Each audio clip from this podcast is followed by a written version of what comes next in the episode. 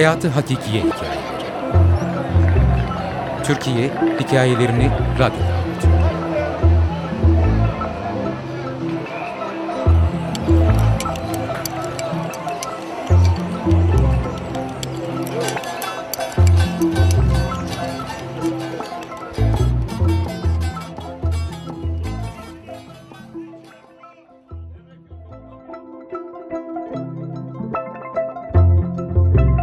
O zamanlar.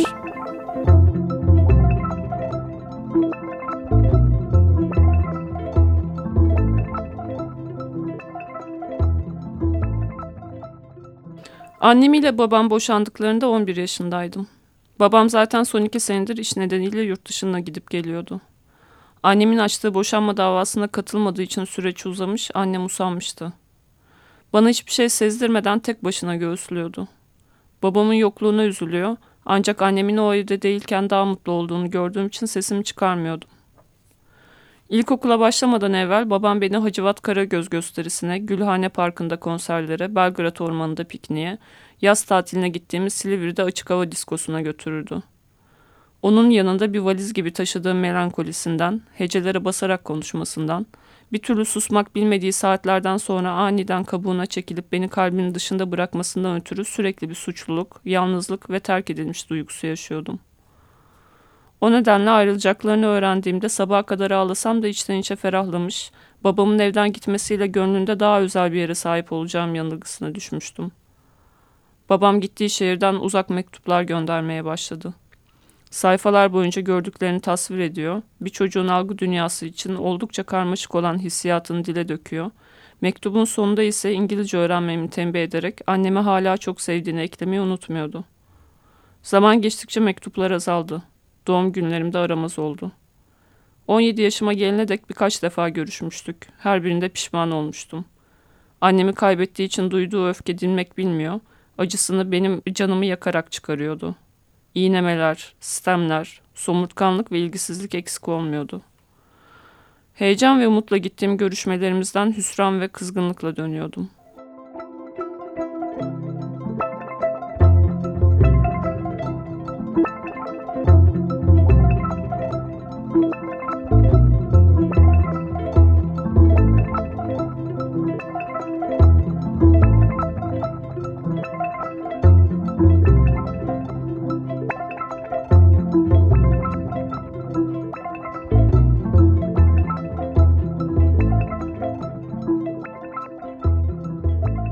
17 yaşına geldiğimde babamla Taksim'de buluştuk. Yemek yediğimiz sırada ağzını şapırdatarak sanki havadan sudan söz eder gibi beni kızı olarak görmediğini, bir daha görüşmeyeceğimizi söyledi. Hiçbir şey konuşmadan yemek yemeyi sürdürdük ve iki ahbap gibi el sıkışıp ayrıldık. Onu tam 14 sene görmedim. 2002'de bana bir mektup yazdı evet. Evlendiğini bir kız kardeşim olduğunu yazdı. Adı Victoria'ydı. Cevap yazmadım. 2007'de telefon açtı. Kız kardeşimin benim yanımda İstanbul'da okumasını istiyordu. Annem onun da annesi sayılırmış. Evimizde ona bir oda verebilirmişiz. Elinden geldiğince maddi yardımda bulunurmuş. Hiçbir şey demedim. Sadece evimizin iki yatak odası bulunduğunu, birinin anneme birinin bana ait olduğunu söyledim. Beni aramadığı yılların hesabını sormadım. Beklentisinin abesle iştigal ettiğini söylemedim. Farkında olmadan öfke biriktiriyordum. Sakinliğime annem başta olmak üzere beni tanıyanlar şaşırıyordu. Onu ne olursa olsun hayatımda istiyordum galiba. Affetmeye hazırdım. Geçmişe sünger çekip ileri bakmaya, yeni bir baba kız ilişkisi kurmaya hazırdım. Ancak babam hiçbir şey vermeden almaya alışkındı. Aynaya bakmadan, kendiyle yüzleşmeden, hicap duymadan sadece talep etmeye ve beklentileri gerçekleşmediğinde ise sistem etmeye, kırıp dökmeye, yakıp geçmeye alışmıştı.'' İstanbul'a geleceğini, görüşeceğimizi söyledi. Geldi ama aramadı. Halamın ısrarıyla 2009'daki gelişinde kaldığı otelden ben aradım onu. Aynı gün görüşmek için sözleştik. Fakat babam gelmedi.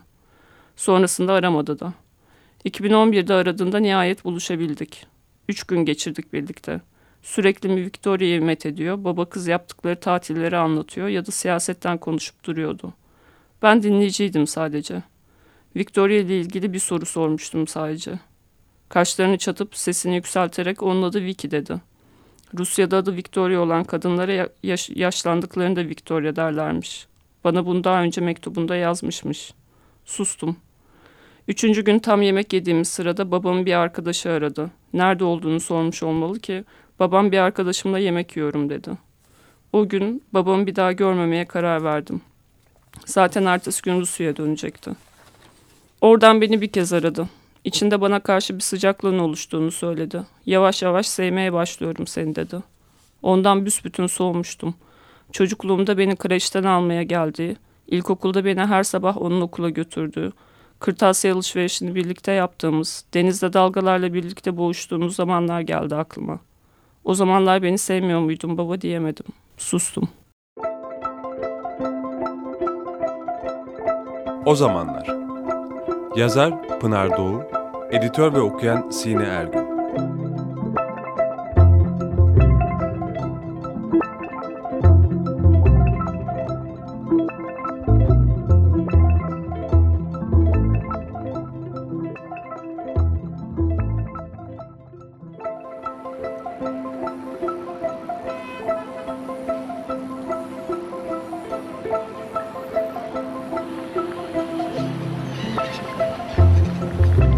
Hayatı Hakikiye Hikayeleri. Türkiye Hikayelerini Radyo